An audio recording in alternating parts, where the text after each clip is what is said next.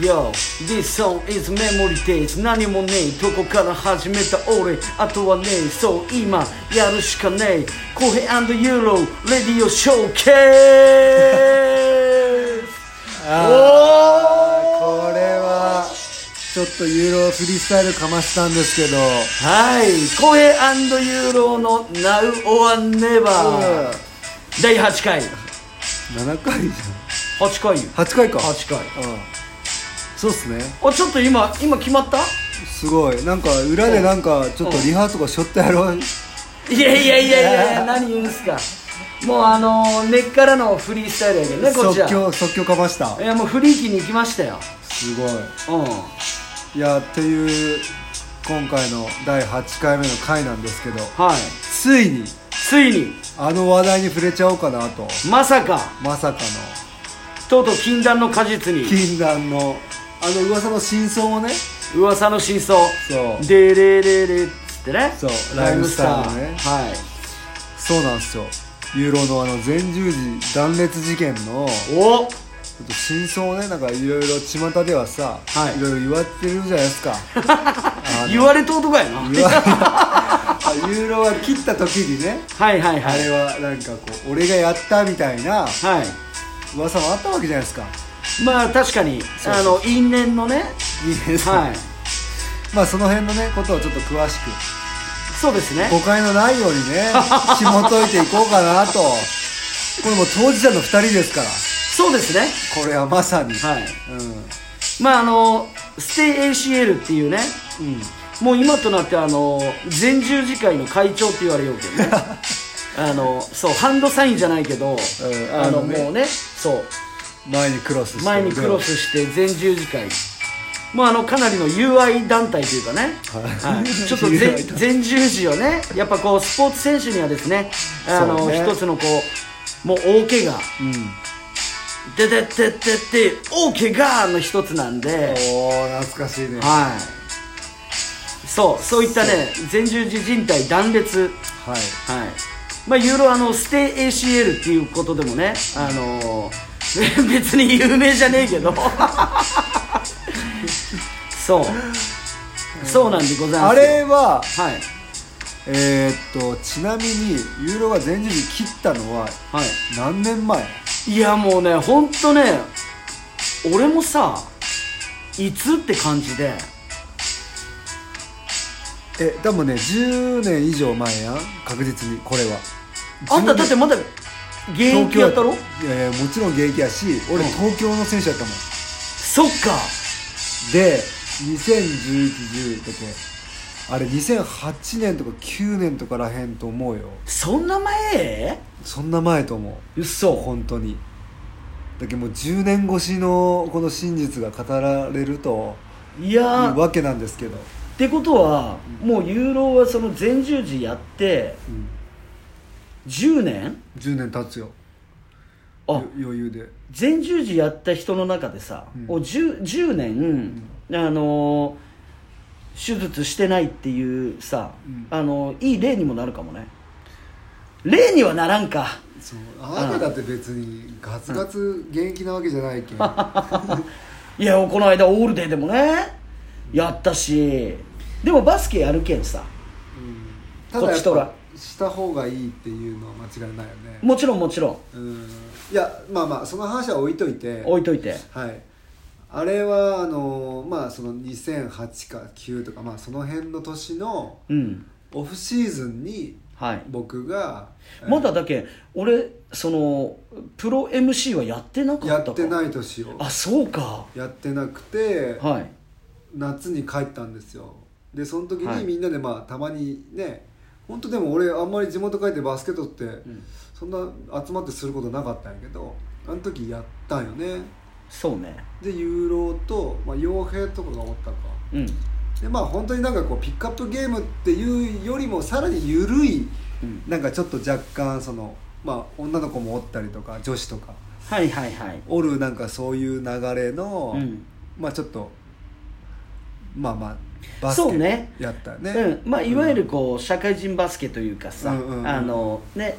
あの中学校の体育館でそう夜ね毎週う月曜日あれ平尾中か平尾中やったね、うん、で、まあ、その体育館にはねその男子もそうやし女子も、うんね、足しげくバスケ好きが通っててそうそうそうで、まあ、ピックアップゲームっていうかね、まあ、その来たあのボーラーでバスケをするというね、まあ、若干やっぱ楽しもうぜみたいなそうノリねのねそうね、うんそんなシリアスシーンというよりは、まあないないうん、まあそうでもその時はその青木浩平はさあのガチガチ現役プロでうんそうねねで、まあ、もっと言ったらさその、現役の時にオフシーズンで、うんそのバスケやろうぜっていう話にさ、うんあんまならんやったやん習ったならんやったし、まあ、若干さあの、まあ、オフっていうところもあるけんさ、うやろうぜやろうぜっていうのも、うんあんまそんなね俺らからもそんな言ってなかったろそうそうそうそうそうだけど忙しかったしね、うん、まあオフっていうとこもあって、まあ、浩平がやるっつったらじゃあやっかぐらいのあれはね、あのね覚えてないかなあのケイトって覚えとあケイトケイト大塚ケイトか大塚ケイうト、ん大分のねそう、ん、はいケイトがあの遊びに来とったんよはいはいで、うんケイトとじゃあバスケするとこ探そうかみんなでバスケしようぜっていう流れの平打ちだったはずそれかそあのねそのケイト君っていうのはねあの現役時代の青木浩平のファンとしてねうそうねで大分出身でそうねちょっとあの病を患っとってさ病じゃない病じゃないあれは交通事故にあったんよあ事故からのそうやったかそうそうそううん今は全然普通やしうやんけど、そうあでもあれは事件だけんあの事故後とかに、うんそうケイトが小学校の時にちょうどね俺がねファイナルに負けて2年目のファイナルの時に負けた BJ リーグファイナル東京アパッチ時代かそう、うんで沖縄に負けた年やったかなあれははで終わって本当に23日後ぐらいにいうんケイトのお母さんから突然電話来て、はいもう本当テンパっとったんようんうん電話口で、うんでもう小江さんあのケイトが今え本当大変やけん本当祈っとって祈っとってって言われて「えー、何があったんですか?」って「いやとにかく祈っとって」って電話切られたんようんおおおええー、みたいなうん何があったとってなるやんうんでで知り合いの大分の自分の大学の時の後輩がそ,、うんその当時大分ヒートデビルズっていうね、はいプロのチームがあって、はいそうもうオリいうジナル6と言われよったねそのそうそうそう BJ リーグのねそうあのでそ創の世紀からうんそうでそいつに電話したらどうもその交通事故にあったらしいと、はいはでその今その ICU におるけん、うんっていう状況で、うんいやそれやばいなっつって俺もう明日大分行くわっつっていうんでもうすぐ次の日行って、はいしたらもう本当ねいろんな管が体中にうん作られとってもそのねまあ事故のそのまあいわゆる後遺症というかうん、ええそれはないんやけど、うんその当時はなんかねちょっと数値があってある、うんうんでこの数値がどんくらい以上にいくと本当危険みたいなのをそのギリギリのラインをずっとおったわけ、はいはいはでい顔もねその結局ね軽トラックが体の上に乗っかったまま、うんその車は止まってしまって、はいはい下敷きにずっとなったのよ何分か、うんうんでそれで血が頭にいって、うんそう大変な状況やったんやけど、うんでもね俺はね、まあ、今やけん言えるとかっていう話もあるかもしれんけど、はい俺はね軽度見た時に、まあ、すごくなんつうといつも見た見よった軽度の姿ではなかったわけようんなんやけどあまりにも変わり果てとったけど、うんでも絶対助かるって思ってたようんうんうんどっかでね、うんで俺がいつもつけと数珠を軽度の腕につけて、うんで俺はもうちょっとねシーズン終わったばっかりやけどずっとはおれんけんさ23日追って帰って、うんで1週間ぐらい経ったかなケイトから電話来て「うん治った」っつってまあまあ見事ねそそのうね復活事劇故をからね復活してでそこからねやっぱこう,、こうあの交流が深まっさらに深まって確かにそそれこそだけん本当ケイトとの初めての出会いっていうのは東京までケイトが行ったんかなその試合とかも見に行ってたっしょあんたのう俺のね、うん本当にケイトの多分最初の出会いちょっと本当うる覚えやけど多分ね、 2シーズン目なんよ、はいはい2006年とかうん5年、6年ぐらいで栗野城がおお東京アパッチに移籍したんよはいはい交換トレードかなんかで、で栗野城栗野城選手は今沖縄琉球キングスかなのスタッフかな、そうんで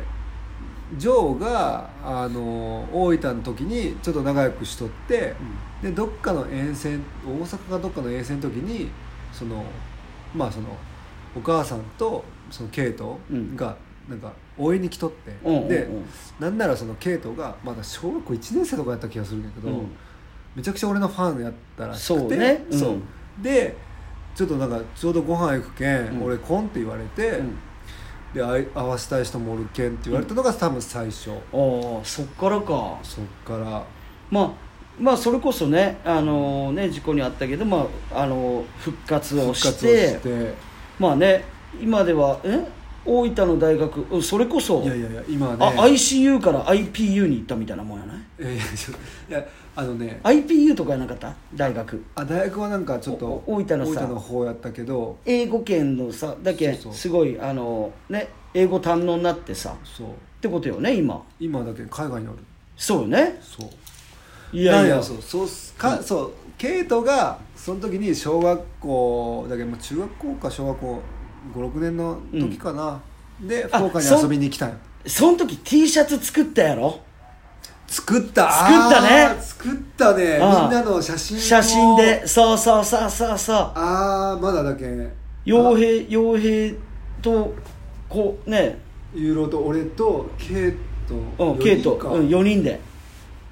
その流れのバスケットかそうかあーあの時かそういうことやねあうんまあそれであのまあ現役中にねそのオフでこうさあなたがこうプロ選手以外とねこうやることとかっていうのはあんまりさなかったけあどさ、うんそうでもそういうきっかけもあって、そうね今日やるってなってそうそうそうそうでそっから始まったわけよ要は。そうっすねね、でやるってなった時点で、やっぱりユーロの目つきが変わっとったの気づいとった気づかんやったけど気づいてないよね おっしゃここはもう今なのかとうんあこあもうなるほどねとユーロはねうんおっしゃまあ今現役中やろ、うんおっし今やなと、うんうん、これもう俺やんぜとうんでユーロはもうだけもうすぐ切り替わったわけよああそれをねやるって話になった瞬間にそうねもう絶対やっつけるとあはいはいはい、っていうところで、はいあのまあ、体育館に行くわけやけどはいでで、まあ、基本的にはあの5対55オン5のピックアップゲームなわけで、そうねうん、でまあ本当俺はもうやっつけるとうんもうしもう今今やとうんでまあその俺はだけあの浩平と別のチームになるって言ったの覚えとあいや覚えてるずっと対戦相手やしマッチアップやったもんねそうやろ、うんでずっと対戦相手マッチアップでまああの結果的にはね俺もチンチンにやっつけられて 一丁前にトラッシュトークみたいなことはもうゴニョゴニョ言いよっちゃけど、うん、でクソーとうんうんであのまあその日の終盤うんに差し掛かって、うんあの押しとうんじゃあもう一発ドライブであの置き去りにして、うん俺決めるわうんうんっていうことに俺は切り替わったんやはいはいうん、でそう、まあなユーんなロらねディフェンスの時はさもうバンバンバンあんたに決められよったけんさそうもうなんかそう俺もなんかあの時は、うんまあまあまあそら現役やしあれやけどもうすそのユーロをボコボコにしとうなっていう感覚はあったわ けよ本当に感覚あったってあったああいやまああいや打っても打ってもさやっぱうんめちゃくちゃ入りよったし、うんそうなんならちょっと調子よかった日でも多分あったと思うで、はいはいもう全部入りよった感じ全部入りよったねうんうんでこうグーの音も出らんぐらいやっつけてしようみたいな、その感覚でもあって、うんでユーロそれなんかこう結構ムカついとうなーってと 多分イライラしとうなーっていうのはね思っとったんよあ本当そうでね、うんうん来るんじゃねえかなどっかでガーンみたいな、はいはいで別にそれもおー来いよって感じだったけど、うんでそのシーンが、まあ、あの時じゃないですかまあそうねそそうで、う、うん、まあでもあのユーロからするとさ、うんあのまあ、このラジオでもさちょいちょい話してきとうとは思うけど、うんいわゆるその東京時代とかさ、うんうんあの時とかも、俺結構あんたにさあのワンオンワンしようぜみたいな、はいはいはいねそうねうんでワンオンワンして、うんうんまあまあ今となってはっていうね、うんあのことやけどさ、うんうん結構やっぱ毎回さ、うんあのガチでやるっていうのは、うん俺すごい印象残っとって、うんうん、でやっつけられて、うんちょもう一回やろうぜって全部答えてくれるっていうのはあったとよ、うんうんうんうん、まあただそのねプロになって、ううんそういうねケアとかそういうこともさ、うあの考えていくようになってさこう、オフシーズンとはいえね,、まあねうんうんなかなかねだけ、うん俺らからはねちょっとこうねこうちょっとバスケやろうぜっていうのはこう控えとったもんやけど、まあうんここに来てのチャンスと、うんうんうんでまあねやった中で、うんうん、また今回も、うんおこいつ結構ガンガンやってくる やん、うん、あ受けあの受けて立ってくれとんやな、うんうんみたいなところも、うんうん俺の中ではあってはいはいでもうバンバン決めるしもうほぼほぼ全部決めよったんじゃないかなあの時ねそうねそうでクソと、でもう今日でも、うん一発、うんまあ、ディフェンスでもチンチンにやられとうけん、ん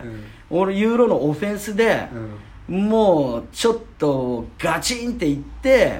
うんうん置き去りして決めると、うんもうそれにもう集中したわけようんまあそこで生まれたねワンプレーがあって結局、ね、えらい伸ばしようけどさ、えーそうそうそうん結局さ、うんあのユーロオフェンスで「うんおっしゃ行くぜ!」の、うんその一歩うんもうだけあのその一歩の踏み込んだ瞬間にうん前十字が切れたっていう あのーなんならなんならね、だけあのあのボディコンタクトもなかったもんねそうなんよだ けどまああのユーロがまあ多分左のあー左右,、右の45度かなウィングのちょっとトップあたりから多分ドライブしてきて左にドライブしてきたよねそうねそうあのミドルの方に、うんでその勢いとか流れから来ると多分踏み込んで俺にちょっと体預けてコンタクト取ってから左でレイアップ行くんかなっていう感じで踏み込んで,、はいでユーロがこうまだその時は全くコンタクトない状態で俺はついてっとっていよいよこう踏み込んでコンタクトやなって思って俺も結構構えとったんですよはいそしたら視界からユーロが消えてバターンって「えみたいな黒子のバスケ的な消え方ではなくね、うん、もうただ転がったっていう「どうした?」みたいな俺も何もコンタクトがないけんさユーロがこうね倒れたことに結構ポカーンってしてしまってうん「大丈夫大丈夫」みたい なそうでねうもうんみんな空気もこううって一瞬になってうんみんなユーロのところに集まるみたいな、そういうねあの事件が起こってさそうそういやだけどさあでもまさにねあのやっぱりさあのコンタクト取ってうん一回あのバンプまあ一回ぶつけてうん体当てて、うんうんそっからあのユーロフックに持っていこうかなとしよったわけよこっちは、ですよねおそらくねううん、だけどその当てるまでもなかったもんねそうそ全然またあの肩残っとったもんね うんいやそう本当だけあのシーンだけに関して言えばマジで何もコンタクトないもん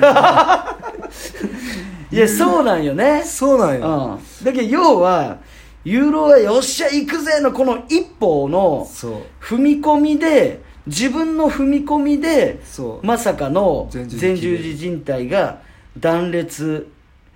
ウィズ半月板損傷がくっついてきたけんさしかもあの時さあのーまあユーロが切れてう、んでまあしばらく経つとさユーロが前十字切ったみたいな話がさ 広まるわけやそうねそうするとさ、うんやっぱ一緒にしよった俺はさなんかさ俺のせいで切ったみたいなさ、うんうんなんかこうそういうストーリーが出来上がっとってあの時出来上がっとったねうんやったんでしょみたいな「いやいやいやいやいや いや俺マジ何もしてねえけん」っていう話なんですけどただねあの時俺すっげえ面白かった、面白かったっていうかま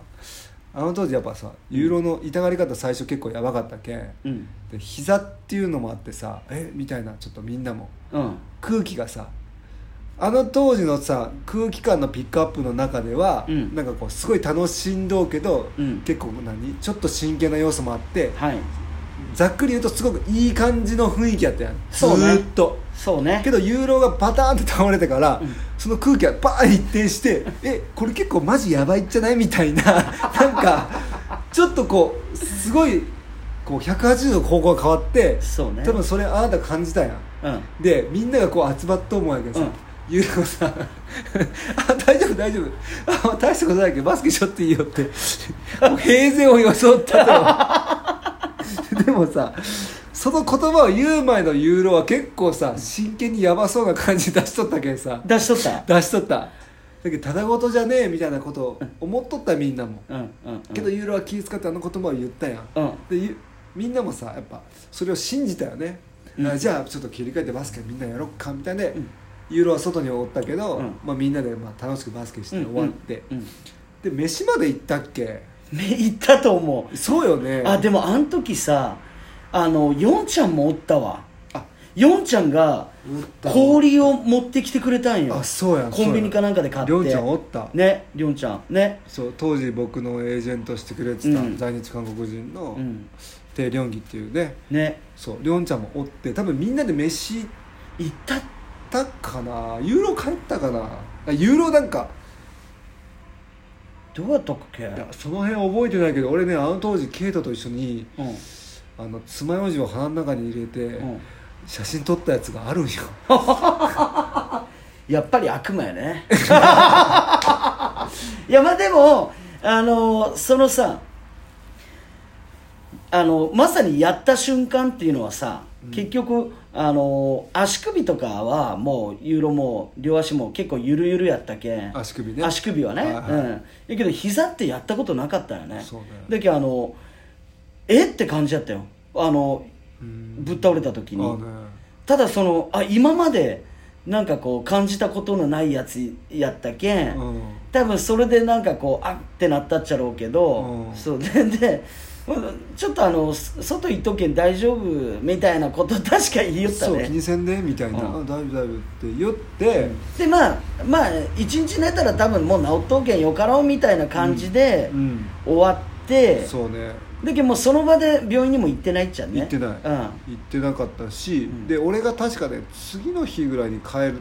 る予定やったよね東京うに、んはいはいでその時にユーロッカー電話かかってきてでなんか病院一旦行ったと、うん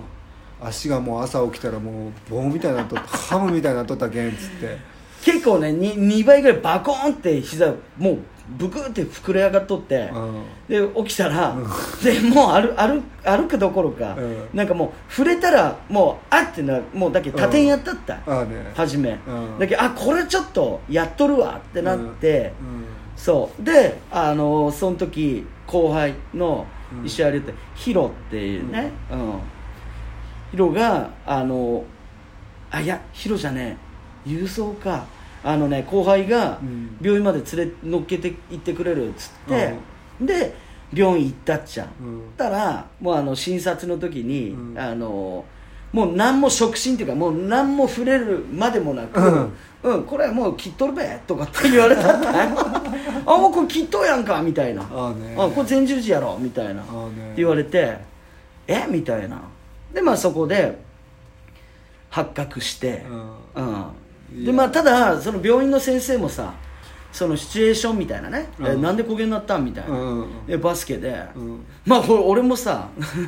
青木浩平っているんすよみたいな、 うん、で結構あのスポーツに、あの精通しとあの病病院院やったとやったけへえうん福利派っていうあ福利派ねうん、わかるやろわかるわかるうん、ねもうんもっと言ったら膝の権威みたいなところもあるけんさ、うんうんうんで小平ってやつがおってみたいな「あプロ選手の」みたいな「あそうっすや」みたいなで「こいつチンチンにやっつけようと思って」みたいなでもさでもさそれで前十字切ったってさ、うんあのただあの唯一救いなのがさ、うん俺がディフェンスでん完全にさ、もうねボコスコ抜かれてでじ切ったとかやったらその病院送りやったら、うんこれやばいや言えんや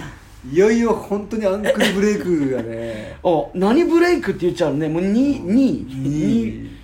そんなことなったらさ、うんこれはちょっともうとんでもないはずいな、うんだけど俺ユーロはそのねあの偉大なるねうん偉大なる大きな一歩をね、うん自分が踏み込んだ時に ねそれでねあの自分でバチンっていったっていうのはね、うんギリギリあの良かったわエピソードとしてねう、んうん、うん、オフェンスで行ったっていうだけ んねでコンタクトもないわけやそろうそうそう、ねえそれで切れるってその時のユーロの一歩っていうのはやっぱりもう渾身の一歩やったっちゃろうな とギリギリ美談で終わらせるためにはね、うんそういやーそうで、ねそそれでここまでいかんぜって言われてそ相当気合入っとったんだようねいやだからもう相当気合入っとってねあのユーロってさ、まあ今でもそうっちゃけどさ、ピックアップゲームとかさ、本当にやる時とかってさ、今でも俺ほぼほぼ誰とも喋らんちゃううんあの体育館とかで、うんあのね、みんなこうゆっくり着替えながらこう喋ったりとかあるやんあ俺あもうああいう時でさえ、もう誰とも体育館行ったら喋らんのよ、もう戦闘モードってこともう戦闘モードなん やだけど俺嫌われるんよバスケする時うあそうなんだんだけどもうどんな場面でも結構本気になってしまうわけやあさあそうでいやなんかこうねいやちょっと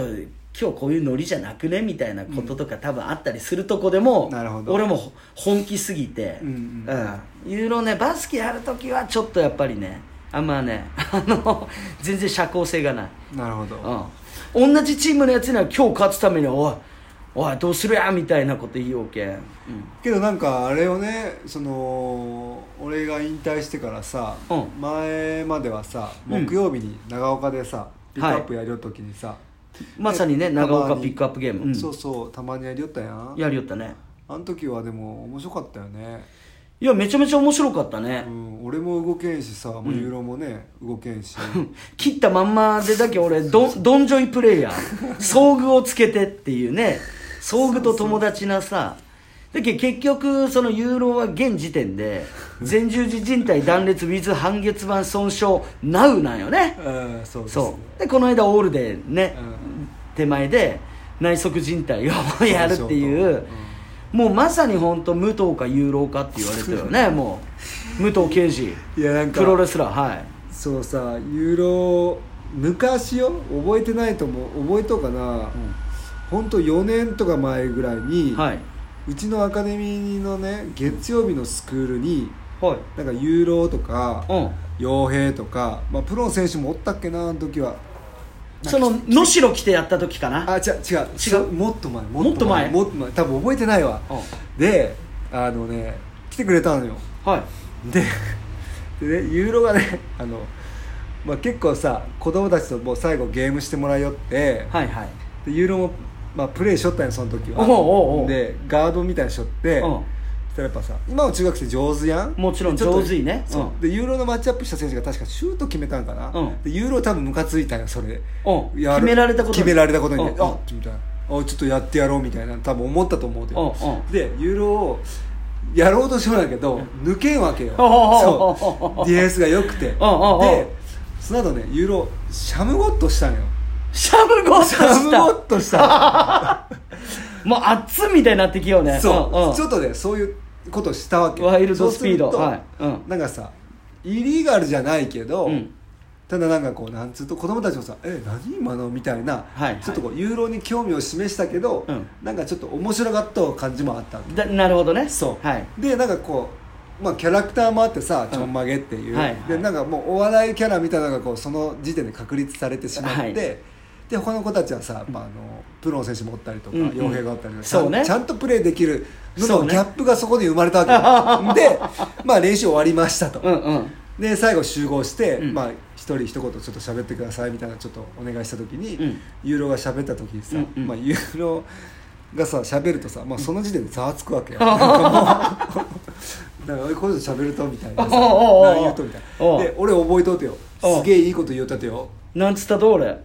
覚えてないでしょいや内容まではねちおょうおうおうっとはっきり覚えてないけど、うんうんでもユーロらしいそうすごいいいことを言ってくれよったよ、あそうその例え話とかも入れ例え話っていうかなんかちょっと面白い話もしながらも、はい内容はすげえ良かったうんただ ししかし子供たちはもう入ってねえともうユーロが喋るってことが面白くてなるほどねそううんもったいねえなと思ってだからあのシャムゴッドをしたがためにあの話が聞けなくなったっていうねなるほどねなんかあれはうんすげえ俺思うあ今でもそねうはっきりとあの時の子供たちのねそう空気感を覚えたのよなるほどうんえーまあ、結局さユーロはさ、うんまあユーロはっていうかその前十字靭帯ねうん断裂っていうのはまあそれがちぎれましたと、うんまあそのひ膝でいう、うんまあ、大事な大きな剣が、うんあのちぎれるとであのこれちぎれたまんまでは再生せんっていうことで、はい基本的にはその手術であのつなぐ手術っていうのがねいわゆるそういう ACL のうね、んあの主なさはいあの手術の内容っちゃけどさ、うん要はだけん手術せなその腱はつながってないっていう状況うんになるっちゃけど、うんまあ基本的にねそのスポーツ選手とかでいくと、うんまずこれもうすぐさま手術っうんていうのがね、うんあのもう基本やうんでも結局さまあ今現在の、うんそのスポーツ医療でいくと、うんねあの早くて半年でとかってうんなってきたりも、うんねその聞いたりするっちゃけどさ、うんうんまあ基本的にあの時代の頃っていうのはまあリハビリ含めてうん復帰はい、まあ最低でも1年と、うんうんそうねね、でまあで半月板とかってさ、うんあのいわゆるダブルネームになっとくと、うんまたさらにねとかってさ、うん言われたりしとったけんさ、そうねで俺その時代その時のユーロがさ、結構メラメラやったけん、ん俺はもうだけんもうその1年も1年半も待てんとうんうん、やけんがその俺は今なんだよ状態、うん、花道桜木状態やったんよその話もね、うん俺なんか聞いたよその聞時手術しようかなみたいな、うんどうしようかなどうしたがいいかなみたいなどうするとみたいに言ったら、うんなんかやっぱ同じような話しちょったよ当時も、しとったろうやけんそのなんならねその手前ぐらいでさ、んうんあの一旦ユーロをね、そのもうバスケやったらさうん好きすぎるけん、うもう毎日やるとようんバスケうんでもその当時そのフリースタイルバスケってまあそのサムライボーラーズっていうさ、そのチームがさうんあのバスケのそのいわゆる5人制のさ、日本代表のさうんあの試合とかで、うんハーフタイムショーとかや,、はいやらせてもらったことになって、うんうんうんっていうのもね経てね、うんうんそんな俺公園で付き合ったやつがさ、うんそういう場所でさうんっていうのを経て、うん俺はそのそのツアー終わって帰ってきた時に、もうそのもうバスケも毎日やって、うんでその中フリースタイルもやるわけやんうん別に片手間ではないっちゃけど、うんでもこんな場所でやらしてもらったからには、うん俺ちょっと絞らないかんってちょっと思ったんやへーうん、その時間をもう全部フリースタイルに当てないかんなるほどってぐらいねその、んなかったことやけその協会日本協会とかでね、そう、うんだけどなんならそのハーフタイムやけどその時のジャパンのユニフォームも俺らもうん着させてもらってさう、んあの世界選手権、うん2006世界選手権のちょっと前かなプロモーションチームみたいなな形んかで言っとったねそうやらしてもらっとった件がうんそうなおさらねだけあの福岡帰ってきて、うんそのもうもう気持ちっていうか心を鬼にして自分の中で、うんもう体育館に行かんって決めとったんやはあそうでそれがもう何年ってずっと耐えとったんやねえーでそっから傭兵が福岡に帰ってくるみたいなタイミングがあって、はいはいはいそこであいつがポロッと「バスケせん」って言われたっちゃん、うんででもやっぱ俺待っとったんよね多分その言葉をうんでそっからもうその次の日から傭兵とバスケ始めて結局俺傭兵よりバスケしとったんよ週8ぐら いそれでスカイバードができたとそれよりもうちょい後やけどああ、んそうでもそういう流れもあったわけよのねあったあったそうだねけんその時はもう傭兵ととにかくいろんな場所でバスケ俺もしよって、うんでなんなら自分でもまたやれるとこ探しながらはいずっとやりよって好きやねで俺あの本気でダンクを目指すしよったらいいマジでうん俺この身長でまたバリ飛んでダンクをやるとかっつってみたいなタイミングであんたのオフシーズンになってだけど俺はもうそのユジュユーロの中でバスケをしたいけどでもやっぱりこの、ねうんフリースタイルっていうところで、はそこを経て、いうんで傭兵っていうところが出てきてうんでやっぱりねそこからやっぱずっとやりだして、ううんダンクしたるぐらいになるよっての、オフシーズンのあんたやったでよ、なるほどねうん、やけんがこれは絶対やっつけるともうメラメラやったよね、気持ちがねそうただね俺覚えとうのがあのあん時に履いたバッシュが、おうあのね傭兵があのなんかハワイかなんかに行っとっておうおうその時のグアムじゃないグアムかうんお土産にくれた、うんなんかねジョーダン8ローみたいなで、うんなんかあのちょっと珍しいカラーやったんちゃけどへえそれ履いてやった んよでそれきなんか気づいたら気づいたらねあのサイドの部分も破けとったぐらいおうあの結構俺は踏み込んどったよねあれってだって、うん結構スニーカーチックなやつじゃない、まあ8ねあのベルクロっていうかねこう交差するさうん、うんあああれかエアレイドっぽいやつそうそうそうそうあーエアレイドっぽいやつうんあそう、うん、だけどそこのストーリーにはあの傭兵も入っとるよ絡絡んどんよいやだけどあいつのせいやろ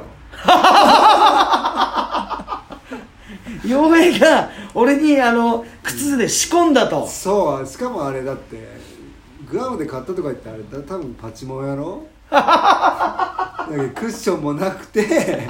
それがダイレクトユーロの膝にバチコーン来たっていう、うまあ、傭兵のせいやねこれんなるほどね「あーハッシュタグ傭兵のせい」傭兵のせい夏のせいみたいになっとう ねグアムのせいみたいになっとうねふざけんなくっそバケーションしやがってっつっていいややーいやねまあ本当ねあのそういうさううんんだけどなおさらねあのユーロ覚えとうてよなるほどね、うん、であのーただねそこからやっぱいつかはさ手術せなやっぱりねこの年取った時には大変になるんじゃないってよく言うけんさうんつながらなさ、うんまあただその病院にはさ、うんお前もう絶対来てくれんなよって俺言われとったけどね お前それでバスケしよっちゃろみたいな、ああうんね、、ちょっと痛い時にお前来るとかお前ないぜみたいな「てへ」とか言いながらさじゃあいよいよ手術で再建っていう時に来いみたいな感じいやもうでもなしでもうんもういやだってお前治すつもりねえやんみたいななるほどね、例えば理学療法士さんとかもさ、ううん、向かい合いますって言うのにさおでこうどんじょいしながらでもあのうんこんで結構いけると思うんすよねとかって俺言ったら「おい!」みたいな 「何言って貴様!」みたいなそうなるよねだって、まあその向向き合ってくれようさそうね人たちはね彼らはね、うんそういうのが仕事やけんさそうそうそうでねこう婚姻というかまあねその俺の気持ちもさあれしてこうじゃあなるべく早くね復帰しようねとかってさプログラムじゃないけどさ、そうね考えてくれとうのにさ、うん、俺でも多分もうちょいしたら繋がっとうと思うじゃんねとかこき上げようけんくさ おめえ繋がらんてバカだれって言われるような感じやけんさまあうんそれでまあもうね気づいたらもう10年以上経ってるってことででも俺あのいつかしようと思っとってああね実は40歳でやろうとしよったんよ実はあそうなんやはいあのね、あのそれこそ、うん東京オリンピックでうんちょっとパフォーマンスしてう、んよしそこで、うんよしあの一回区切りをつけてね、うん一回そのあの手術して、うんうんしっかりリハビリやって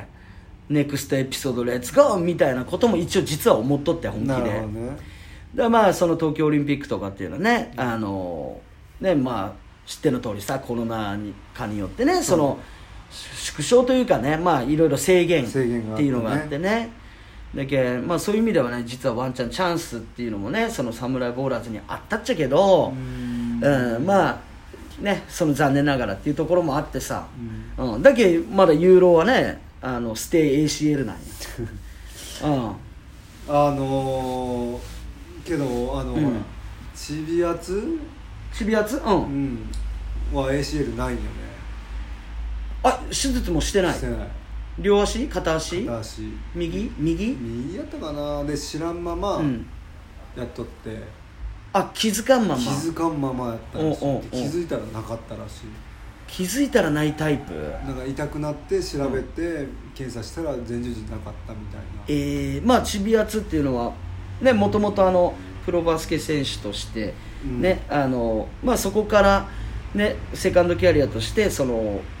コーチとしてねコーチングとしてね宇都宮ブレックスにも AC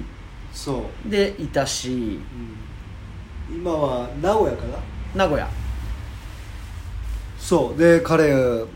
もなくてさ、はうん、けどやっぱその老後のことで、うんいよいよそういう時になればうん手術しなきゃいけないって言ったけど、い、うん、でもねそれ言われても俺びっくりしたんやけど、うんやっぱあっちゃんねバリバリ動きよったけんさうんうんうんなんかそのあなたはさしかもね彼別にサポーターっていうかその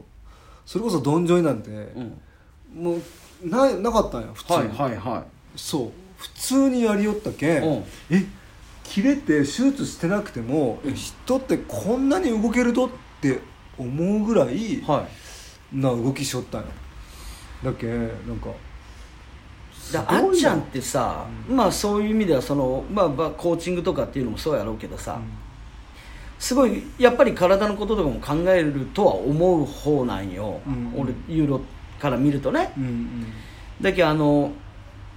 それこそ他の部分で、あの補う筋肉をつけとった可能性もあるかもしれん、まあまあそういうのはねまあとはいえたいねとはいえ、うんまあとはいえよそうなんや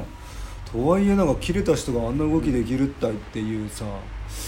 のはうん結構思ってしまって、うんだ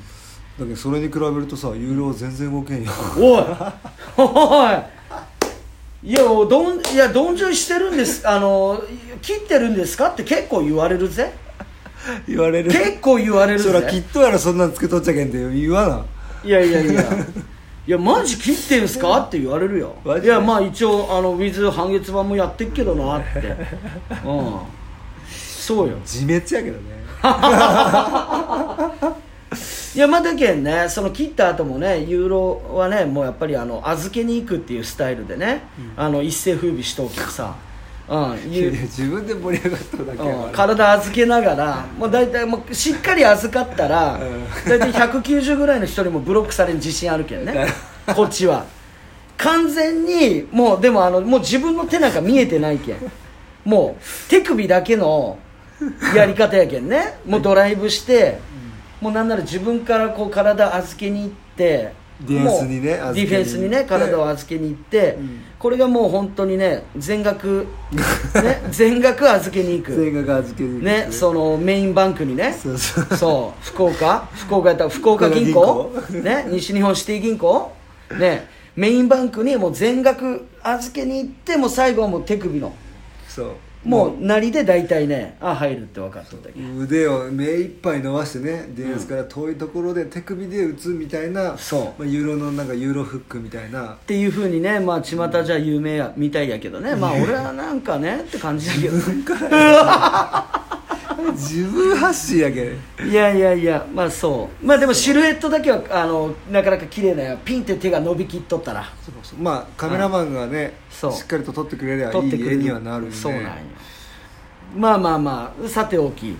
まあそんな中でねあのーそう ACL ユーロのね膝についての、うんあのー真相はあのこういうことでしたって外い自う爆だったという話ですねおー結果的にまあでもああのこの間の、あのー8月にあった、あのー博多駅でねあの3人制 3x3 の,、うんあのジャパンツアーっていう大会でねあのあなたあの解説という形であさあユーロと一緒にねはいユーロ MC やらしてもらってさ、うんまあ、あの時のこの試合始まる前の、まあ、フリースローでねユーロがあの見事さ勝利したっちゃけど さねうんねあのなんかだそうけいうのまああっただねけあんたの主戦場というかね、うんねあのプロシーズンでねあのいやいやいや 90, 90何パーセント、ね、いやいやいやいやいやこれまでにねこうプロでフリースローでもねそのいやいやいや成功率いやそれ結局あんた負けたやんいやいやで さでねいやだけあのそっからの話なんよだけ、あのさまあそこであのよっしゃ勝負するっつって、うんやってやったね公平外して俺決めて、おっしゃーっつって、オッケーっつって勝ったぜっつって、うわーわーしよったらだけどあんたのそのやっぱ後付け論があるけんさ、うん俺3本やろっていうね、あそういうとこなんよねそういうとこやねあんたのそうそうであくっそうと思って、俺もしまったと思って、これ一本勝負って俺言ってなかったわっつってだけどそれの後付け論で俺も OKOK じゃああの受けて立とうと、うんうん、で負けるっていう ね散々邪魔しとったもんねいやいやいやそれで今フリースローの話で出たけんあれなんやけどはいちょうどねうこんの前月曜日にうんあのアカデミーの前でさもう久しぶりになんかこうフリースロー打ちよったんよおうだからなんかこうあちょっと久々風邪ようかなと思って、うんで100本打ったんよまあ基本的にさ現役の時も100分のなんかっていう数え方をあなたするわけやそうしそようっそうたそようねだけどなんかね、もうそれが身についてしまったわけ、んだから中途半端にさじゃあ20本だけみたいなことができんわけよってことよね、うん、そうだけど100本打って、はい何本入ったと思うもうえ最近本当つい最近でつい最近もうそれまでもうもうご存知の通りバスケ全然してないし、うん、シューティングすらしてないやん、うんで久々になんか打ったんよえーだけどもうそういう話でいくと、えー、94とか95入ったってこと99 99そうでなんか、うんマジそううんマッスルメモリーとかってよく言うやんはいはいはい筋肉とか体が覚えたみたいな、うん体が覚えてらるかは状態みたいなねそうスそうそうそうラムダンクで言うねうん、なんかね本当それあるんだろうなって思うわけ、はいもう俺トレーニングしてないし、シューティングもバスケもしてないしボールなんて、アカデミーの時でさえさもしかしたら下手したら一回も触ってねえ時あるんじゃないみたいなはいはいそのレベルもあって、うんなのにフリースローいつ打ってもさ今んとこね現役引退してから、うんついこの間までやっぱね95本以下になったこと一度もなくてないったないないもういや95本とかもうほぼないもうほぼ99か、うんまあ、落としても97とかうんほんとそんななんよ、ってはいなるうんとなんかこう、まあ、本当に体が覚えとんやなっていうのはすげえ思ってしまってなんかねまあそういうのがあるけんまたさらにバスケせんくなるやろね俺ってマッスルメモリまっすぐ でもーなるほどねうんもうそれで言ったらこの間の博多って俺本当一本勝負で終わっときゃよかったったよなクソクソだチェだぜなるほどいやそうなんすよ、まあいねあのーバスケットボールってさ、うんまあハビットスポーツっていうかさそのいわゆるこう習慣的なさ、はいあのね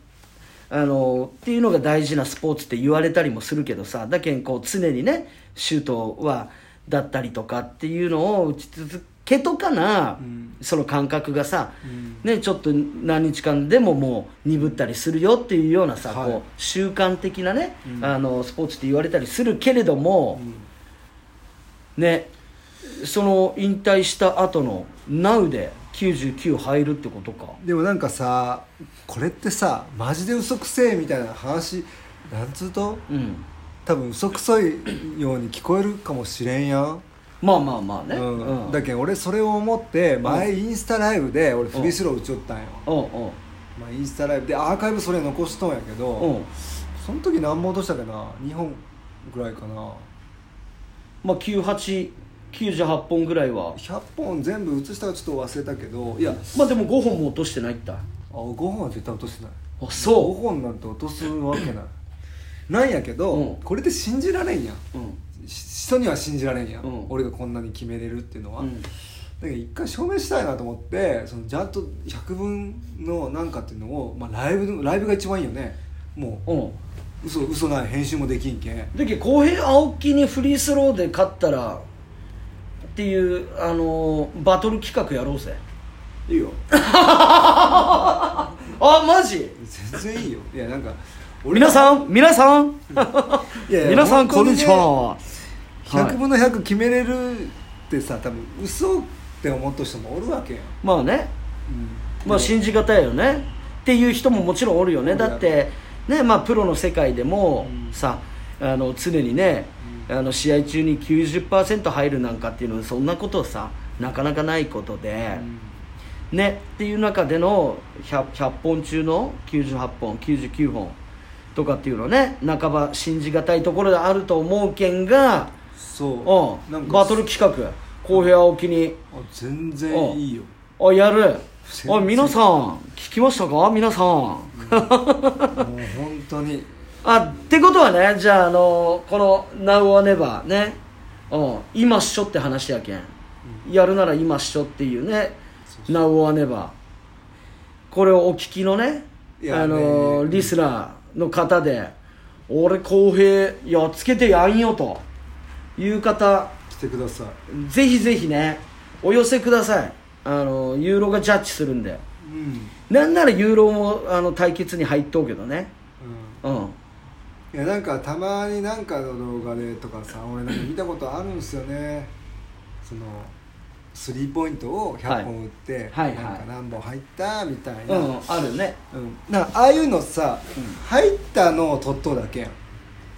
まあまあわかる確かに確かに、うんまあそう収いうの録っていう形でねそうそうそううそう、だからああいうのはさまあ別にん編集点を作らずうんもうライブでやれとライブでやってくれたら、うんそれってリアルやんそうね嘘ないしいやそ確かにのしかも俺なんて余裕で、マジで95本以下は絶対ならんけんおっしゃ、ライブで95本以下なんて絶対ありえんけ、うんんやったらもし俺が95本以下やったら、うもんうなんかそのうちの商品でも何でも、なんかもうでも全然ありやし、あもうだけどまあもねそういうこうもちろんプレゼントももちろんそうやけどうん、あ俺青木浩平倒したぜって言える言えるよね家言ってよ おっしゃえーっと皆さん聞きましたかあのユーロねここまでねお話ししてる中であのねユーロみたいにねあのこうメラメラね来る方がいらっしゃったらですねあの一緒に青木浩平やっつけようぜはいもうあのエントリーとしてユーロはもう入っとうか入っとう あもちろんナンバーゼロで入っとうけんナンバーゼロで入っとうけんぜひあの我こそはというかね青木浩平倒して青木浩平倒したぜってねあの名乗れますからぜひぜいひやそんなね別に価値ないけどただね俺一回それこそ荒川颯あ荒川選手ねあのライジングでねあの特別指定選手でで来てええ来て今エクセレンスおるんかはいうーんとねた昨年が名古屋ね FF うん、うん FE か FE 名古屋とか行ったりとかはい俺ね現役中にシューティング勝負をして、うんはいあの負けた記憶ほぼないんよおうマジで、うんそのフリースローじゃなくてスリーポイントねこれはスリーポイントでスリーうんの話うん本当、記憶なくてあんまり、で、まあ、基本的には勝つと、うんうん、でで引退した後も別にシューティングしてないけどそこそこまだね1年2年ぐらいやったら入りよったけん、うんそれであの対戦したんですよあのその荒川お颯うと。おうとかあと今三円による松脇松脇圭司選手そうそうそおううあいつとかと松脇には勝ったんやけどその荒川には負けたんよあそうそう、はしかもねいい感じで負けたあの、なんつうと結構彼にプレッシャー与えた状態で俺が先に打って多お分う10本中8とか決めたんかな、うんで彼は10本中9ぐらい決めて勝ったんよなるほど結構プレッシャーかかった状態で、っえてーいう感じでであもう別にさ俺現役じゃないけどあんま悔しくないわけよ、うんだけんあいいよっつって、うんもう俺に勝ったって堂々と言っていいよっつっうてんで俺はなんかこう彼は期待しとったわけだうんけん頑張ってほしいよねそうねなんかあのそれこそねあのオフシーズンね5人制のオフシーズンではうん3人制であそれこそジャパンツアーも来とったやんしとったねね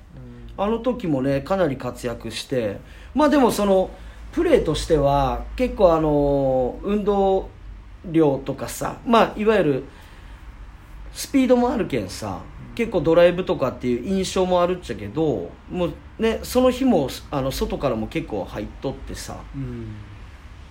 そんな入るった入っとったんようんだけん俺はすげえ期待しとったけど、まあ、まだ今ねまだ芽が出てないやんまあこれからっていうねこれからうんまだ若いけん全然あれなんやけど、うん俺はなんかこう本当にいいコーチのもとでプレーしたら、うんその今のコーチが悪いって言ったわけじゃなくて彼に、はいはいやっぱ選手って合う合わん絶対あるやんうんだけど彼のその能力を伸ばせるような環境に彼が身を置けば、うん俺はすっごい才能を発揮できると思うし別にこれね 俺に勝ったけんとかっていうわけじゃなくて、うんその松脇も一緒よね、うん松脇もすごいいい選手やけんさはいなんか全然さっきのねシューティング対決の話の流れと全然違うっちゃけど、うんなんかそうやって、まあ、特にね荒川なんて俺に勝ってくれたけんさうんなんかね活躍してくれたらなんか俺もね負けがいがあったっつうか まあでもね本当そういった意味であの、ね、まだまだピンピンの若い選手やけん今後がね楽しみというかね応援していきたいなと思っていて、うんはそい、うなんるですほど、まあ、じゃあ本当 Now or Never 企画でね本当あの公平青木をぶっ倒したらっていう100万円っていういやまあでもそういうのあってもいいですよ、別に全然いや面白いですねうんやりましょうよいいねなんかそういう企画もねちょっと今後やりたいしそうですねなんかあの、こんなことをね今回こうトークテーマとか質問とかっていうねあの随時あの皆さんあったら募集してるわけなんですけどそうねこんなことやってみてほしいなとかそういう企画もの、っていうのもねあのちょっとぜひくださいよ皆さん、そうね、はいそうわんこそばとかもやるそれらが伝わりにくくねわんこそば何杯いけるんですかっていうであのそのさあの何杯いけたっていうポイントと、うんうん、それ食べた後にうん速攻フリースローやって、何分かで決めたポイントをポイントを合算して、うん、あのミックスルールでー、わんこそばってど福岡で食べれるとこあると福岡で食べたことないねもういやないやろだっえてえっと仙台とかやったっけああの盛岡だっけあもあ岩手じゃないとい岩手か岩手かうん盛、岡とかねうんあ俺も岩手で食べはいだんだんじゃんじゃんみたいな感じで入れてくるよねあそうなんや、うん二銭となんか止まらんちゃろあれそうそうそうはいだんだんじゃんじゃんはいだんだんじゃんじゃんみたいな感じでこそううなんやバンバン来るよねいやその時どんくらい行ったといやーどんくらいやったかなでもその一緒行ったメンバーの中では俺結構行ったと思う普通成人の男性やったらどのくらい行くんかなっていうのがなんかい一個多分基準はあるよね絶対多分ねうんそうねまあそれよりは俺行ったと思本当ううん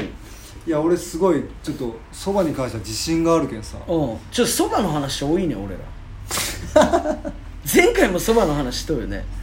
ちょっとしたかなうんまあまあ聞こううんあいやいやいやいやいやいやうんだけんだけん俺もやってみたいなっていう話ああそういうことねそういうことそういうこと、ううんんうどん派そば派今さらそばっすよそばやねそうそうこの流れでうどんっていうのはやろ、うんうん、でそばをあのユーロもそば派やけど、うんでももちろんうどんも好きで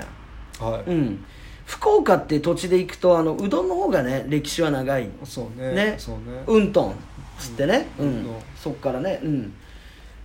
からのうどんとかっつってねそういうこ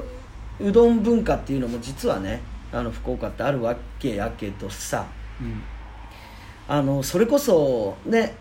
先日東京行ったりとかさそういうあのしょった中でもそうやけど我らが福岡のさうんねあのいわゆるチェーン店でいうねうんうんあのうどんといえば、牧野うどんまあ、まず薪のうどんおなるほど薪のうどん上がるよねうんすけさんあすけさんも馴染みあるはいすけさんウエス、ト、はいウエストうんうんえあと何うどんやろまあ大きく言ったらこの辺よね三つ、ううんすけ、さんって確か北九州発祥よねあそうなんや、うんすけさんのあのー小豆のほらぼたもちうんがあうまいねおはぎそうそうそうおはぎが、うんあの食った後持ち帰りで買い買うよねそうそうそうそうそう、んあれいいねうん、あれいいいやそれこそさウエストの話でさうんうんあのーまあだけど東京とかでいう富士そばとか、はいはいあのゆで太郎みたいな、うんあのー感覚なんかなそうかなそうかもねよね、うんで行くとさ、うん結構さあのー関東とか関西とかさ、とかあの遊びに来たりこうね来る人間さ、ウエスト行きたいっていう人結構多いのそうなうんあの今言ったスケさん牧野うどんウエストだったらユーロどれが好き俺あうわその好きで行くと、むずいねあのーでも頻度が一番多いのは、ウエストよね今までで行くとうん、うんまあ店舗数も圧倒的におそうね多いしあの言ったら助さんとかって割とそのあのなんていうとちょっと郊外にある印象なんよねあのあれをね多分ね大通り沿いにあるよね必ず多分、うんそのちょっとした街中っていうよりは多分やん大かきな道路沿いにあるとイメーかジそう,、ねんそういう展開のイメージでそうねでまあまあ牧野うどんもそれに近いかな、うんまあそもうかとなもと牧野うどんは糸島の方かうん糸島、うん、そううん、ね、二条とかその辺よねそうそうそあうの辺のね、地域が牧っていうところがあって牧牧ののううどどんんとかっつってね、そういう話やったっちゃけどあのウエストはさ、うん例えばいわゆるさ町というかさ、はいあの天神エリアとかもう多く展開してるじゃないですかそうねそれで行くとやっぱりその行く頻度はウエストが多いかなとかって思うし多分ねあの関東関西とかのそのチェーン店としてのそのうどん屋さんで行くと圧倒的にやっぱりこうクオリティが違うって言うとよえマジこんなしっかりしてこんななんすかみたいななっそうなんやていうへえあとさ近年では居酒屋ウエスト的なねそのあー居酒屋メニュー、うんうん、もうあのーそうやしだけど、まあ確かにねお酒もあってあーでコスパがいいんよやっぱり安いんよ、ははああそうそっちじゃないみんな行きたがるのうん、まあだけどそれも含めての含めてウエスト話やろうねあー、確かに、うんただまあ居酒屋メニュークソ安いもんね安いやんだけんそういうのもあるっちゃろうしあねまあその中でさあのネギとか天かす入れ放題みたいなことっていうのもさ、意外とさ俺ら慣れとうけどあんまないやんー関東はねねううんんそうかちなみにあのウエストがさあのニューヨークに出店したっつってマジでいやもうもうもうもうだいぶ前の話よそうなんやん、名前イーストってやばく ないおうおうおうおうマジですすげえ俺さあのその当時ライジング福岡の時代あの BJ リはいはいーグの時代に、うんあの本当初期の頃2007年8年ぐらいの時に、んあのウエストさんが、あのサプライしてくれよってああそんな時期ありましたねあって、で初年結構初年度とか、はいうん、だけ2078かなその辺で、あのそれこそいわゆるそのねアリーナグルメいわゆる今のあーアリーナグルメ的なところでいくとウエストが出店しとうとうどんを、うんマジめっちゃいいやんめっちゃいいやめっんちゃいいで例えばそのねユーロたち例えばこう「サムライボーラーズ」で今回パフォーマンスやりますとかっていう時とかってさ、あのいわゆるこうミールというかさその、ね、そう演者とかでもうんさ、あのぜひウエスト食ってくださいみたいな感じでさう、んで食べさせてもらったりとかしよったっちゃけど、へーうんその頃にあのそうまああの今な、ね、亡くなられたっちゃけどさそう、うん方がいてそのウエストのね、うんであのさニューヨークにもう出店しとっちゃけどイーストって名前じゃねって俺聞いた時にバリかっけーみたい なそうねウエストっていううどん屋さんをまあ焼肉もあるんですけど、うんあの知らない方はですねウエストねまあカタカナでウエストって書いたりするけどあのアルファベット表記では西のウエストなんですよ、うん WEST、はいねそうがねいわゆるアメリカしかも東海岸、うニんューヨーク出店の際は名前がイーストって、イーストサイドってねウエストイーストみたいなそうねそういうの俺もう大好物やけんさかっけえみたいな、なるほどねうん、まあそんなエピソードねはあそうあったりしたっちゃけどなるほどね、うん、まあうどんうどうどんの何の話をとったかやねなんでこんなとこよくわからんけどえなんでうどん行ったただ、ね、まあちょっともう時間もあれなんであれなんですけうんど、はい、そのもうそんな時間いやもう結構割と割もおううだいぶあれなんですけど、はい僕がね最近すごく好きなうどん屋さんはおう長住うどんっていう、はいい、野間のほあの野間大池の近くにあるねはいうどん屋さんがあるんですよほうそこがねもう本当に好きめちゃくちゃ美味しい、うんもう南クレペゼンそうなんかやっぱ福岡のうどんってやっぱべちゃべちゃしとうとか柔らかいイメージってちょっとあるやうんうんうんんでそこはねなんかちゃんとコシもあって、うん俺好みのうどんでもちろんいろんな種類もあるし、うんそう美味しいんですよとにかくもう僕行くならそこってういう、ーん家族でねそうね福岡、まあ、ちょっとやばいイメージあるよやばねいうん、うんそうねまあ、ユーロもでもあのコシがあるタイプ好きで、うんあのまあ、もうまさに讃岐うんうどん、うん、香川とかで食べた時うわめっちゃうめえみたいな違うよね違うね全然違うよね、うんだけどまあもちろん好みっていうのもさラーメン同様さ、そうああるわけやけどさ俺はそっち好きでだけどそういう感覚だと思うよだけどさ、うん向こうの人たちがうどん食うのはさ別にこれがうどん屋、うんで俺らがラーメン食うようなイメージでうさ、ん向こうの人たちがやっぱこっち来るとラーメン食いてみたいになるように、うやんっぱ俺らが向こう行くとどうしてもうどん食いたくなるやんそうねそんな感じなんやろねあるやろうね全然それは違ねったもんねうんうどん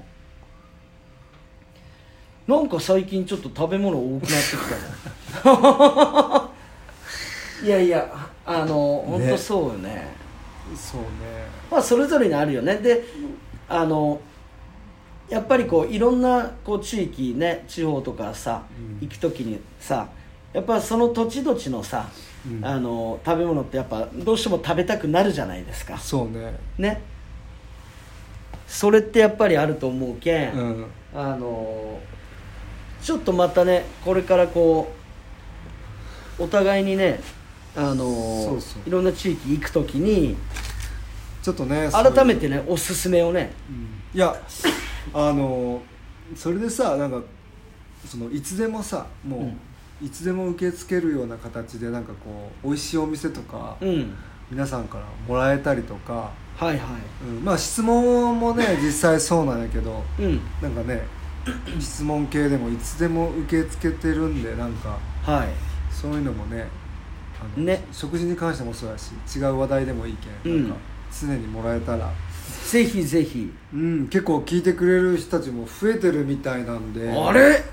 本当うんなんかねそんなことになってくるとうんねやめ時忘れ るねいやなんかだ勝けち時あーけろって言われようけどねいやなんかさ、うんはいそのやっぱ選ぶ考えて喋らないかんくなるのも嫌やんそうなんぶっやちゃねそうなんやね本当になんかこう、うん普段俺らが言えんようなこともさやっぱここでは喋りたいみたいなとこもあるじゃないですか、まあなるべくはねなるべくは、うんそのもちろん上限とか下限とかあるんですけど、うんうんはいだけどそこをねなんかそのぶらさずにうんいけたら、ね、なるべくならなるべくならわ かる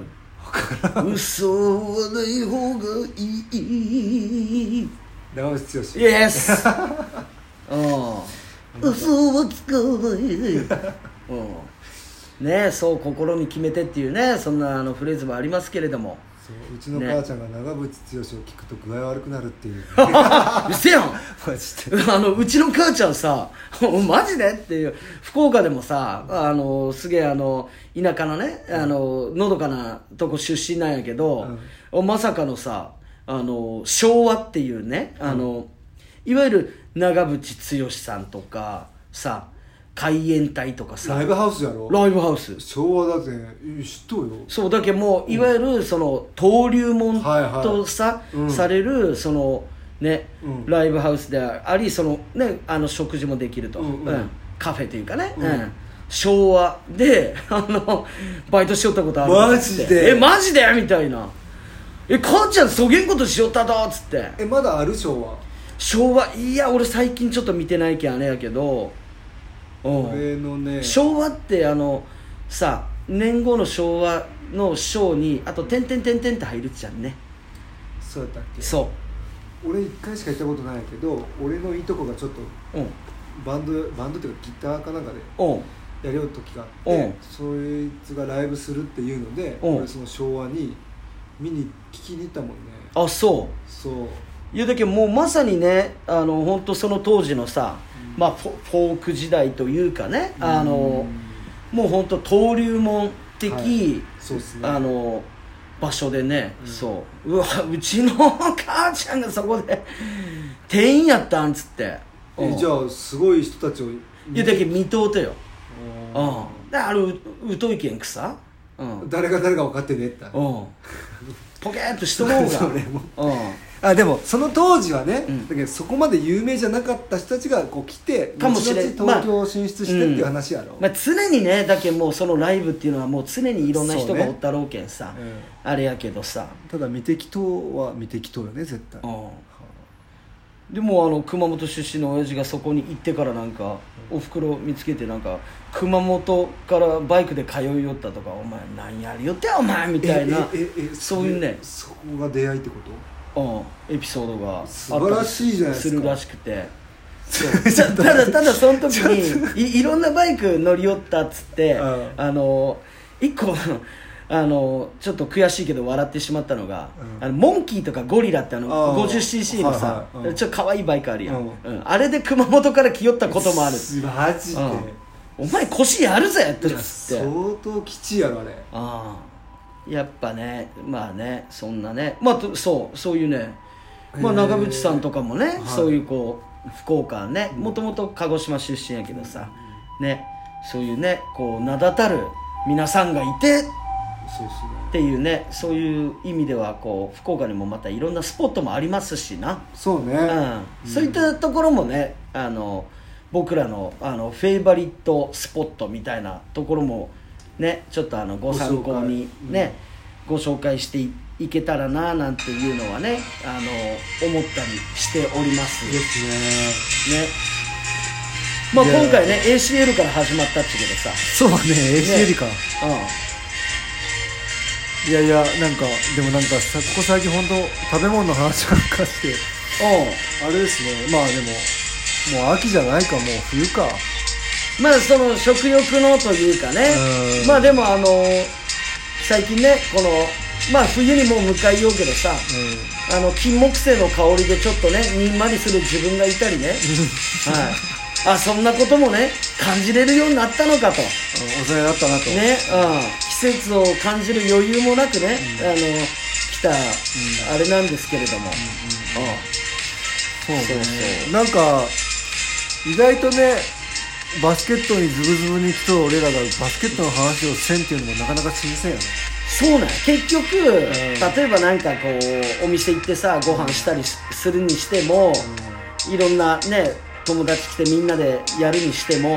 結局バスケのは話ばっかするやんそうしかも結構ね、真剣やもんね真剣になるとよね結局、うん深い話いくもんねね、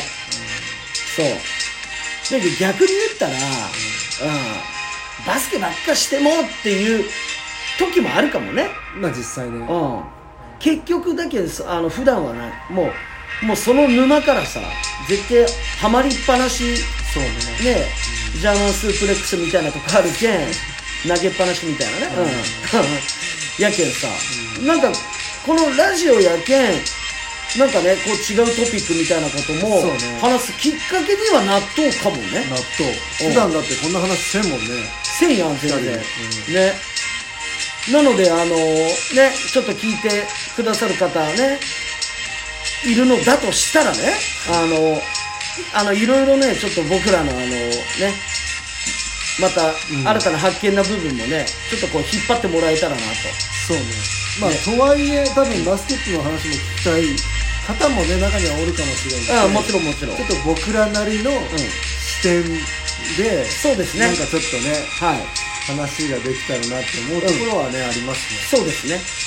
はいうん前回のねだいぶ前やけどほら僕がちょっと言っちゃったじゃないですかアンダー15のコうんまあコミミッッシショョナーとかナー制度の話、ああいうのもねすごく反響があって、うん、うんまあ別にあれは聞いてもらったらわかるけど、うんその特定の人をねディスしてるわけではわけじゃなくてねそうあの、んん何あのルール自体にんどうなんだっていう疑問を投げかけたわけじゃないですか、でもなんかね思っとう人はおるうき、んたくさんおると思うんだけど、なんかそれをさ声を上げれない人たちもたくさんおる、う、なんまあだから本当それこそ、うんあの肯定するっていう意見とかもすごい聞きたくていや本当本当そうねそれがあの逆に気づきにもなると思うしだからまあいろんな、ね、意見とかっていうのをうん持ち寄れるとすごいまたねあのそうそういい方向になるんじゃないかなっていうかねそうそう、うん本当にやっぱ僕らなりの視点でしか喋れないっていうのはあるけんねもちろんもちろん違う視点の方の話とかも、はい本当に聞きたいってぜひ思ねっとうしねはいそうまあ、そういったところでいくとねそのバスケットのね、まあ、この細部にっていうかねそのよりコアな、ねうんところでのこう議論みたいなこともすごいやってみたいとは思うし、ね、なんか今度だけあれしようんうあの一般参加型うのんちょっと収録みたいなのちょっとしません か、まあなんか反応あったらにしよう反応あったらいやあーそう反応あったらねそうそうそうあくまでね我々をねあのそそううねそう反応あったらやろう反応あったら、うんあじゃあそうしましょう、そうそううそういうふうにちょっと転がりながらやる方がちょっと面白いかなと思ってまあまあまあうまんだって参加型で行ってほしいけどさ、ん、まあねうん、俺俺らばっかの提案ってなるとさあまあねどどうしてもねあの主観でさなってしまう部分もあると思うけんそういう意味ではちょっとあのいろんなあ、ね、リアクションをね、あのもらえるとあのすごい面白くなっていくんじゃないのかなというねそうっすね、はい、双方向性レディオショーケースみたいになると、うんあの我々もすごいあの楽しんでうんぜひ、えーはい引き続き「えーはい公平ユーローの Now or Never を」えー楽しんでもらえたらななんて思いながら第8回目終了したいと思いますはいありご清聴ありがとうございましたがとうございましたドドン